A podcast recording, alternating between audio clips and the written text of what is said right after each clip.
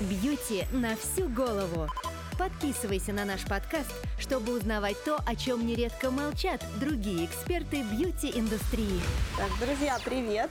С вами снова мы, Дмитрий Стафарандов, кандидат фармнаук, автор косметических рецептур, создатель косметического бренда Тиана, а, и я, Анастасия Денисенкова. Мы сегодня рассмотрим такой вопрос, как открытые рецептуры в косметике.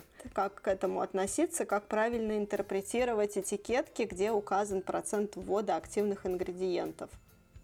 Открытые рецептуры – это на самом деле очень интересная тема. Э, ни вреда, ни пользы в ней нет. Э, просто это начиналось э, с кабинетной косметологии. В салоне действительно важно знать то, что тебе колют или втирают. И сам врач-косметолог должен понимать, что у него в руках, потому что в салоне используются препараты с разным процентным содержанием активных ингредиентов, ну, например, кислотные пилинги. Их есть несколько градаций – Бывает и 3, и 4, там от 10% это для домашнего применения до, ну, до, до, до 50 даже бывает. Это пилинги, те, которые применяются только в салоне. Это когда уже недостаточно умыться, да, нужен нейтрализатор и вся вот эта вот да, это когда недостаточно умыться, это когда нужно нейтрализовать. То есть э, э сам врач-косметолог угу. или косметолог, он должен понимать, что он сейчас наносит, поэтому он берет в руки флакон, на котором написано процентное содержание того препарата, который он собирается наносить. Но пациенту при этом важно знать не процент содержания, а то, какой эффект он получит. Будет ли шелушение, какой, на какую глубину там. Да, пациенту в данном случае в салоне, да, не обязательно знать, какой процентности препарат будет наноситься, а ему нужно знать, какой эффект он получит. Потому что все-таки Э, пациент, приходя в салон, он э, все-таки здесь базовое доверие косметологу. То есть лечь на кушетку перед человеком, которому ты не доверяешь, это, наверное, не всякая женщина может себе позволить. Это как с психологом или с психотерапевтом даже. Как с психологом, да, да, это, это, это должна быть высокая степень доверия. Ну и, собственно говоря, концепция салона на дому, она плотно уже присутствует в домашнем уходе, поэтому чем больше брендов позиционирует себя как салон на дому, тем больше брендов указывает процент активных ингредиентов на своих упаковках. В 2020 году вообще бум. Э, есть э, зачинатели этого процесса, есть последователи, да, как всегда это бывает. Домашнюю как косметику э, это пришло как мода, и особого смысла я считаю, что все-таки не несет. Угу. Но это вот э, ты упомянул о том, что прежде всего это важно специалистам, которые проводят процедуру. Ну, по сути, это как читать побочные эффекты на э, инструкциях к лекарствам, да? А для покупателя это, информатив, это информативно для тех покупателей, которые очень серьезно интересуются косметикой, потому что есть такая категория покупателей, которые очень много читают, которые гуглят ингредиенты, которые интересуются очень живо э, косметическими составами, э, разбирают их на специальных сайтах, участвуют в каких-то сообществах любителей косметики.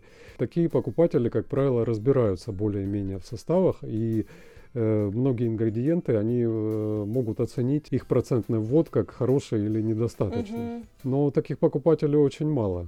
То есть это такой модный маркетинговый клейм. Uh-huh. А, ну и потом, а, собственно, как э, конечный покупатель может понять эффективность этого процента, если неизвестна ни а, точная рецептура, да, не часто люди не понимают, там, это жирорастворимый, водорастворимый, в чем помещен этот ингредиент. Вот поэтому я и говорю, что это ча- ча- чаще всего просто маркетинговая уловка для того, чтобы показать, что вот ты хочешь ретинол, вот здесь он есть, а здесь его много. Хотя как правило, э, обычный покупатель не в состоянии оценить, много это или мало. Угу. Но циферка всегда привлекает. Ну да, циферки, они mm. как раз про маркетинг. Ну вот. А если говорить о кислотах, если говорить о кислотах, то кислота, кис, кислота, скажем, я не знаю, там кислотный пилинг э, какой-нибудь фруктовый с концентрацией 20% на косметике, которая предлагается для домашнего ухода, от такого э, продукта лучше бежать. Потому что 20% пилинг на дому – это неправильный выбор. Ну, с точки зрения реабилитации после него, да? Ну, с точки зрения применения, да, его не так просто применять, и с точки зрения реабилитации тоже. Угу. Так ведь есть еще масса примеров, когда э, чем меньше, тем лучше.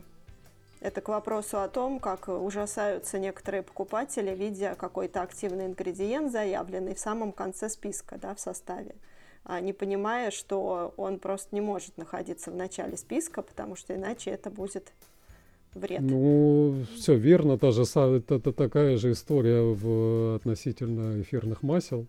Угу. Потому что если они будут на первом месте, то это будет такой продукт, которым пользоваться в принципе нельзя будет. Он будет вызывать ожоги.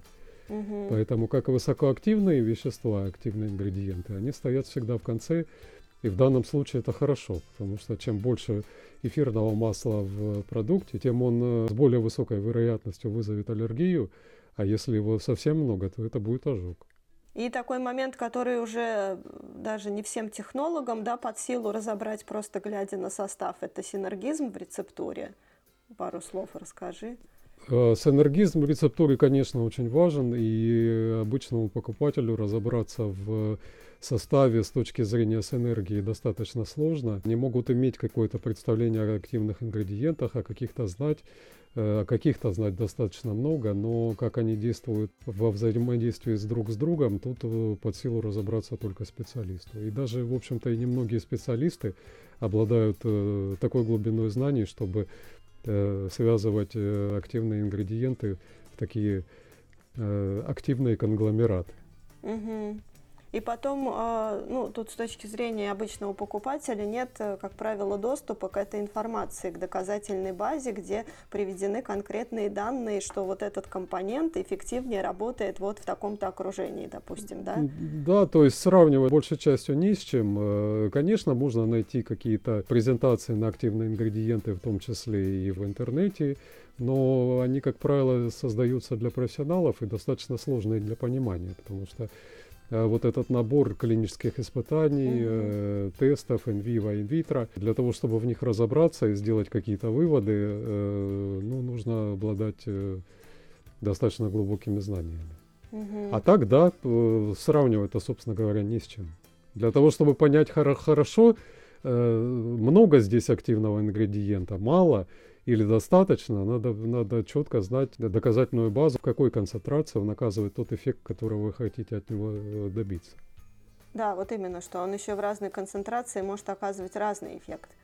Да, потому что если говорить о токсине конической улитки, о которой был наш предыдущий подкаст, угу. то здесь не больше, не меньше. Здесь есть вот доказательная база на 3%, и не должно быть ни больше, ни меньше, потому что больше будет увеличиваться токсичность, угу. а меньше пропадать эффект. Там даже есть данные, что он э, вообще бесполезен при высокой дозировке. Да, он может быть, да, он может быть бесполезен. Иногда э, такое случается с активными ингредиентами, когда в зашкаливающих количествах эффект теряется, и либо э, меняется с плюса на минус. Угу. Такое тоже случается. Давай теперь э, про темную сторону нашей индустрии, от которой, наверное, многие будут э, шокированы, но тем не менее говорить об этом надо, потому что все-таки мы за осознанное потребление в том числе. Да, есть такие понятия, э, как маркетинговая дозировка и функциональная дозировка. Ну, давай прям расскажем, ну, как оно такое, все есть. Это такое да, такие темные стороны, э, наверное, есть в каждой индустрии. Да, есть такие понятия маркетинговая дозировка и функциональная дозировка. Угу. Функциональная дозировка это та, которая работает. Маркетинговая дозировка, да, когда это э, когда активный ингредиент кладется в том количестве, которое может позволить себе производитель а, в соответствии с его индивидуальной э, жадностью. Потому что, как правило, активные ингредиенты, которые стоят того, чтобы указать их количество и гордиться ими, и делать из них э, какой-то маркетинговый ход, такие ингредиенты достаточно дорогие. Поэтому, если их положить в функциональной дозировке, которую рекомендует производитель, это может э, здорово удорожать рецептуру. Иногда очень хочется указать какой-то модный ингредиент – но нет денег на него. Да, но нет денег на него, да. В таком случае находят э, простой выход, кладут его совсем чуть-чуть. Это дает право указать его в составе и ну, построить маркетинг на этом ингредиенте. Работать он не будет, конечно, потому что он находится в рецептуре в минимальном количестве. Но... Ну вот, да, к сожалению, это правда жизни. И тут покупатель, он э, вообще по сути бессилен, он ни, никак не, не вычислит э, все-таки, как это работает. Тут покупатель бессилен абсолютно, потому что вычислить это невозможно, и, в общем-то, никто этим не будет заниматься, потому что априори mm-hmm. мы друг другу верим. Часто даже не возникает э, сомнения, что угу. что кто-то кого-то обманывает. Себя можно защитить только таким образом. Все-таки покупать осмысленно и покупать продукцию э, брендов, которые хорошо себя зарекомендовали и имеют э, определенную репутацию. Да. Потому что э, огромное количество брендов, которые сейчас возникают как горячие пирожки, особенно в, в Инстаграме, они создаются непрофессионалами. Они заказываются, как правило, где-то на контрактном производстве – о котором никто не знает, создаются очень быстро, без тестов, без э, проверок. И... Ну да, но мы, кстати, сделаем отдельный выпуск про, про то, как это на контрактном производстве часто работает, расскажем подробнее. Ну вот из этих маркетинговых э, махинаций, да, и, и пошла мода на открытые рецептуры, собственно, чтобы производитель хоть как-то доказать мог, что состав все-таки у него рабочий. К сожалению, это маркетинговыми уловками и осталось. Ну, потому что и тут начались спекуляции. Ну, тут начались спекуляции. Спекуляции вообще происходят постоянно. И вся история человеческого общения и взаимодействия – это история манипуляции и спекуляции, увы. Так устроен мир. Ну да.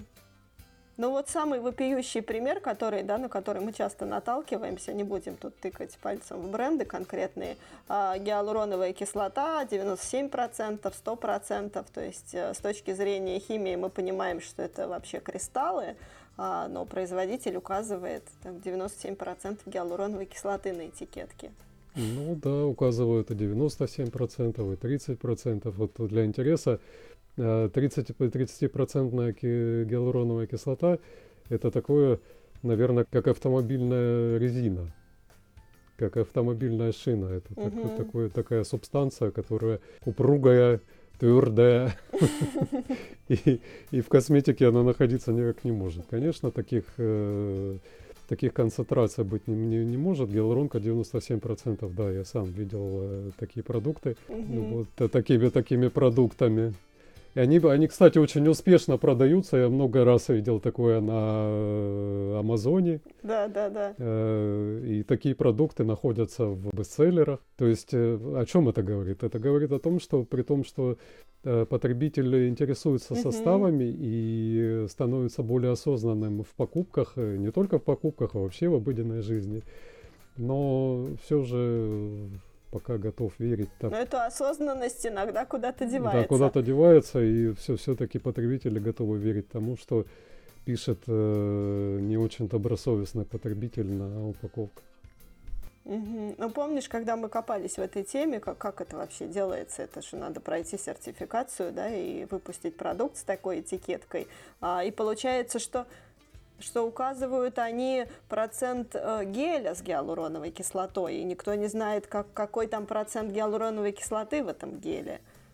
То, то есть вычленить, э, сколько там э, гиалуронки в итоге, практически невозможно, потому что этот гель, который указывается 97% его, он может быть просто водичкой с добавленной угу. туда крупицей гиалуроновой кислоты. Угу. Или загустителями, да, для, для пущей важности.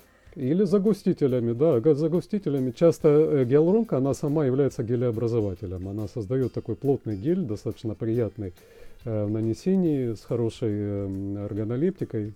Угу. Но поскольку до того состояния, когда гиалуронка образует гель, ее нужно положить достаточно много, то э, кладут гиалуронки по чуть-чуть и добавляют до образования геля гелеобразователь. Угу. Получается, в общем-то, в, принципе отличить невозможно. Ну, не профессионалу. Я, конечно, отличу э, гель гиалуроновой кислоты от э, геля с гелеобразователем обычным. Угу. Но для непрофессионала это неразличимо. Ну да. Ну и такая же история с витамином С, например, да? С витамином С история э, больше тут не даже не в в процентном его соотношении, а какой витамин С находится в составе, потому что витамин С Угу. Витамин С не стабилизированный, и он, в принципе, не имеет э, особого смысла, потому что он разрушается очень быстро. Ну вот это как раз, чтобы щегольнуть на этикетке, да, по факту его считай, что и нету. По факту его нету, его, если, если он не стабилизирован, он может быть добавлен в рецептуру в процессе производства, и уже по дороге на склад он может исчезнуть. Ну, то есть до, до потребителя витамин С, в принципе, может не дойти. Та же самая история с гидролатами, 85%. Гидролаты – это побочный продукт производства эфирных масел. И в них, после дистилляции эфирных масел, в них э, в гидролатах остается ну, еще достаточно такое ощутимое количество эфирного масла. Ну и опять же, гидролат гидролату рознь в плане процентного содержания, да, остаточных вот этих Гидролат, гидролат, конечно, они разные, абсолютно разные. Да. Поэтому, опять же, нам этот процент гидролата вообще ни, ни о чем не рассказывает. А ни о чем он не говорит, потому что гидролат, ну вот гидролат, угу. он не стандартизован, он не, в нем никогда не высчитывается количество эфирных масел, потому что незачем. Указание его, что его 85%, вот мне как потребителю вообще ничего не говорит. Угу. Но магия цифр. Да. 85%, да там столько этого того, чего мне нужно, да, аж целых почти... 85% надо брать. Угу. Тут даже ну. не знаю вообще, что такое гидролат уже, да, вроде как. Неважно, 85% угу. значит хорошо. Да, ну а в принципе с натуральной косметикой ведь э, такая же ситуация примерно, да, то есть на, на сколько процентов она натуральная, там уже мало кто вникает, и вот эта вот вся истерия с разборами составов, что вредно, что полезно, непонятно ну, на что они опираются. Та же, та же самая история, конечно, э, ее может быть, э, она может быть на 75% натуральная, на какой-то другой процент может быть натурально. Это, это правда. Это да. Вот, ну и новое направление, конечно, вот эти все алкоголики и разборы составов. Это... Причем платные разборы составов-то. Да, причем платные даже. Это, это, это интересно для определенного круга э, девушек, э, любителей косметики, но э, часто не имеет под собой никакого практического смысла и, и иногда очень напоминает некий терроризм. Ну да, я один раз э, ради любопытства купила пару таких разборов составов, поняла, что ну это просто, ну это мошенничество по сути, да, то есть тебе за твои же деньги дают недостоверную информацию. А, люди хотят разбираться в составах, это, конечно, здорово, да, это как-то вот... Э, это хорошо, это осознанное потребление, конечно, люди хотят понимать, э, что они на себя наносят, они хотят понимать, какого эффекта они достигнут, угу. они хотят разбираться, какому производителю можно доверять, какому нельзя доверять, потому что большая часть покупательниц и раньше, и сейчас выбирают косметику глазами, наверное, не, не, не сердцем и умом, а глазами. Угу. То есть э, вот это же опять и про процентное соотношение указанное. То есть 85% надо брать, яркая да, упаковка да. надо брать, недорого угу. надо брать, большая скидка надо брать. И эко-био. Эко-био надо брать, да, надо брать. То есть э, э, по большому счету производители используют все маркетинговые уловки, которые возможно используют э, достаточно виртуозно. Тут тебе и экобио, да, и процентное да. соотношение, и яркие цветовые угу. пятна, и куча значков сертификаций всевозможных и невозможных, существующих и несуществующих. Ну да, да, все, да, все, все что, да, все, что есть красивое, надеваю сразу, сегодня сразу. Ну да. Вот ты с точки зрения технолога, да, э, объясни, почему, собственно, даже профи, взяв в руки упаковку и читая состав, он все равно не поймет, как оно там устроено. А, ну, потому что есть некая магия, когда создается рецептура когда э, производится первый сигнальный образец, когда ты готовишь первую, самую первую рецептуру и, и видишь, что получается, и потом ее дорабатываешь, э, что-то исключаешь, что-то добавляешь. То есть вот эта магия случается в твоих руках. Потом это записывается в виде рецептуры с процентами. Разобраться в этой магии, которая была заключена в момент производства образца, Мгм. сложно. Так же, как и повторить любую рецептуру, достаточно сложно, даже при наличии полного состава с э, процентами. Мгм. Ну, качество сырья, да, вот это вот все, фазы производства. Качество сырья, фазы производства. Производство любой рецептуры разбито на этапы. Вот сколько занимает первый этап, сколько занимает второй этап, сколько рецептура, если это крем, сколько она находилась в гомогенизаторе, в какой последовательности добавлялись ингре- ингредиенты.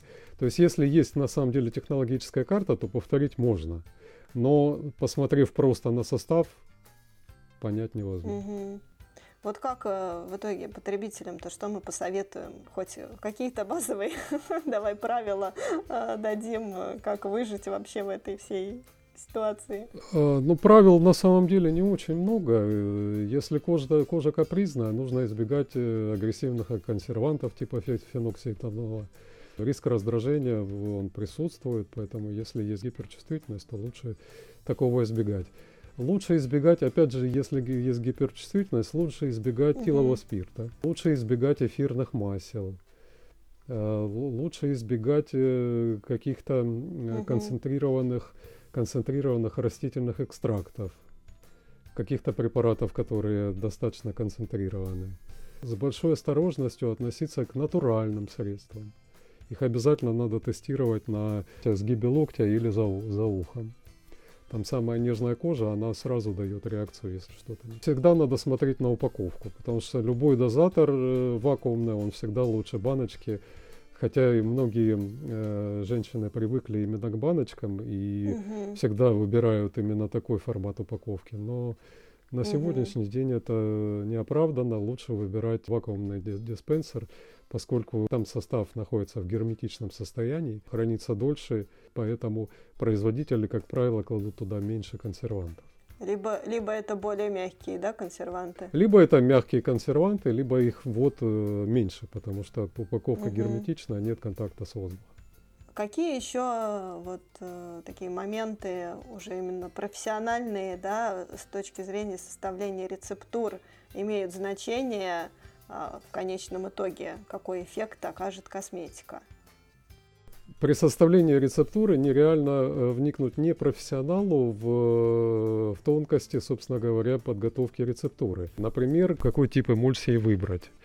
Какой компонент может быть э, усилен каким другим компонентом или наоборот ослабить действие какого-то компонента. Какую систему доставки использовать. Мгм. А расскажи пару, пару слов вообще вот про систему доставки на пальцах. Вот что это такое? Э, Системы доставки это, это такие э, химические конгломераты, которые помогают протолкнуть активные ингредиенты глубоко в глубокие слои кожи. Мгм.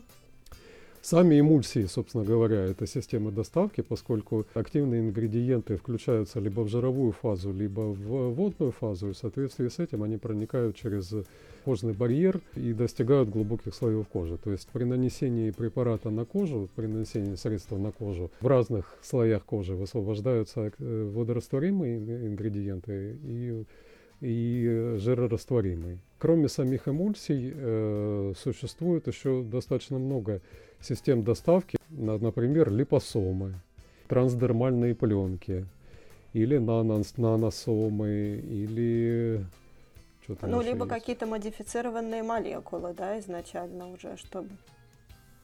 Модифицированные молекулы, да. Модифицированные молекулы. Есть препараты, которые используются в фармацевтической промышленности. Иногда они встречаются в косметических рецептурах, но это недопустимо. Есть такой препарат, эм, как э, димексид. Он э, применяется как энхансер э, Мгм. фармации. Иногда некоторые э, производители используют в косметике в- для домашнего применения. Это недопустимо, конечно. Э, Микрокапсулирование есть такая технология. Есть микрогубки тоже, э, трансдермальная система доставки. доставки. И, и вот главное обо всем об этом, а, ну, фактически никогда не пишут на упаковках, да, ну, ну, в лучшем случае про липосомы там что-нибудь напишут. Про липосомы пишут часто. э, Много на самом деле линеек, э, устроенных специально на липосомах. Достаточно хороший вид э, трансдермальной доставки с доказанной эффективностью и давно себя уже хорошо зарекомендовавший. Вот. Но есть, есть более перспективные, более инновационные методы доставки. Угу. И возвращаясь к тому, какие еще тонкости при составлении рецептур вот с каким-то конкретным компонентом, что еще учитывается и о чем мы не знаем, как, как покупатели? Учитывается химическое взаимодействие, потому что э, очень часто э, вещества основы, ингредиенты основы кремов или, или сывороток, или особенно моющих средств, они э, вступают во взаимодействие с активными ингредиентами и деактивируют их. Угу, то есть, не, то есть... не зная таких взаимодействий, вы можете положить дорогущий актив, э, допустим, в крем, угу. и какое-то из веществ основы может его снивелировать до нуля. Угу. Такое, такое случается и достаточно часто, потому что если не профессиональный технолог приступает э, к разработке рецептуры, и у него нет достаточного опыта, и он не знает вот о таких взаимодействиях, угу. или э, производители какого-то сырья э, не предупредили о такой возможности, угу. То на выходе э, получается продукт ну, пустышка пусты, получается. Пустышка, пустышка. Это при том, что там каких-нибудь два крутых, да, заявленные ингредиенты. Да, там может быть два крутых ингредиента, и производитель гордится этим, угу. но они не работают. И при этом это ведь уже как бы за пределами вообще каких-либо регламентов. То есть если хотя бы на этапе сертификации проверяется соответствие составу, то вот такие вещи уже вообще ни, ни, никак дальше производства никем не проверяются. Ну, это невозможно проверить. Угу. Это невозможно проверить, потому что на этапе сертификации, когда продукт выпускается, его проверяют достаточно досконально, но потом, когда он уходит в продажу, в общем-то, больше он уже не контролируется. Угу. Про рамочные рецептуры давай тоже пару слов скажем. Вот тот случай, когда это чисто приходит э, заказчик на контрактное производство, да, и говорит, все, хочу там увлажняющий крем, пенку для умывания, там еще какой-то продукт под моим брендом. Сам делать ничего не умею, сварите. Сам делать ничего не умею, да, такое э, происходит сейчас довольно часто, и я как раз говорил о э, брендах Инстаграма. Они построены именно на таком принципе. Кто-то решает э, запустить свою авторскую линейку, находят завод, у которого есть либо свои авторские, либо свои рамочные рецептуры, либо рамочные рецептуры от производителя сырья – Э, такие рецептуры э, часто достаточно простенькие и э, они не учитывают э, весь спектр вот такого химического взаимодействия, о котором я говорил. Э, потому что э, рамочные рецептуры, как правило, выпускаются на базу. То есть кремовая база, там сывороточная база, еще какая-то база и потом туда по принципу конструктора добавляются активные ингредиенты. В результате получается некий продукт, который имеет э, какие-то маркетинговые описания, какой-то состав, который выносится на упаковку. Но опять же, э, после смешивания э, ингредиентов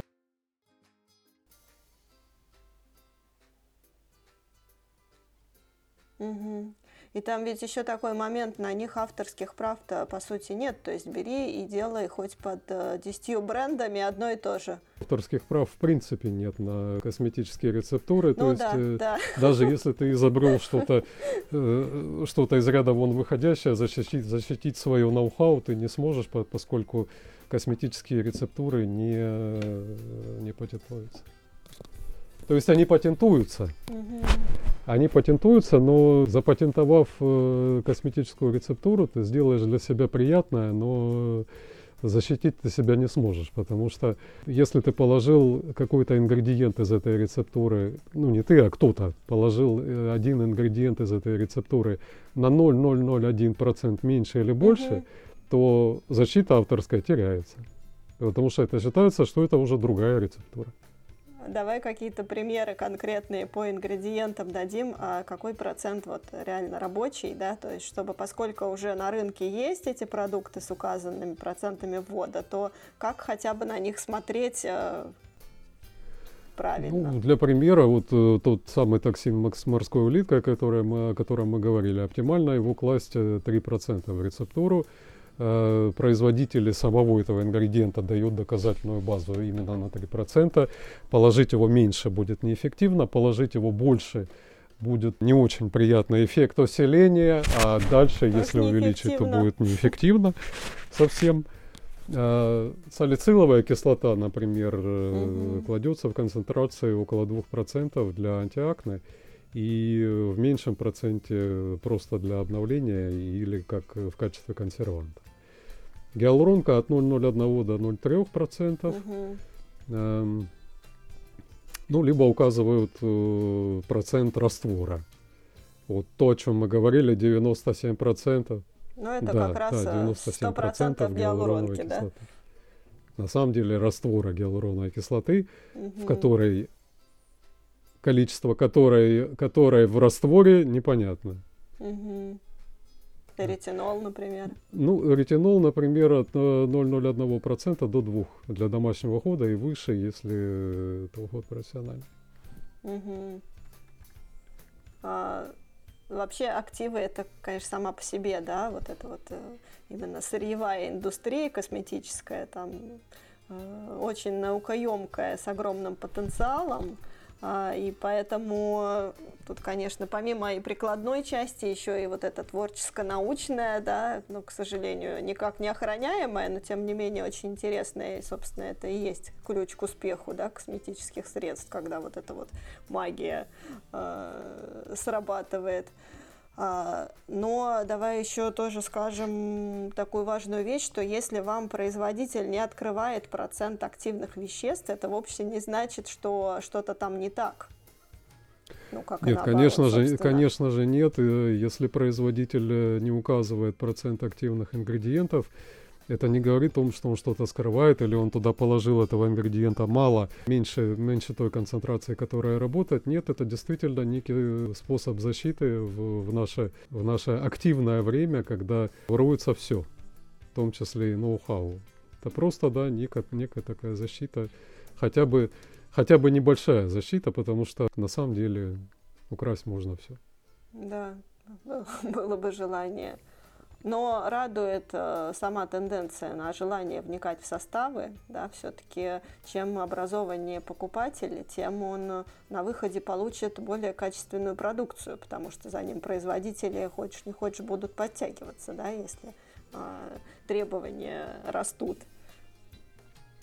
Да, это верно. Э, если растет требование к э, производителю, конечно, он старается подтянуться, старается быть более интересным, потому что любой производитель, конечно, хочет представить себя в лучшем свете и наиболее привлекательным для покупателя. Поэтому, конечно же, это ведет к тому, что э, и производитель предлагает более интересные продукты покупателям, ну и покупатели покупают то, что для них лучшее в данном случае. Mm-hmm.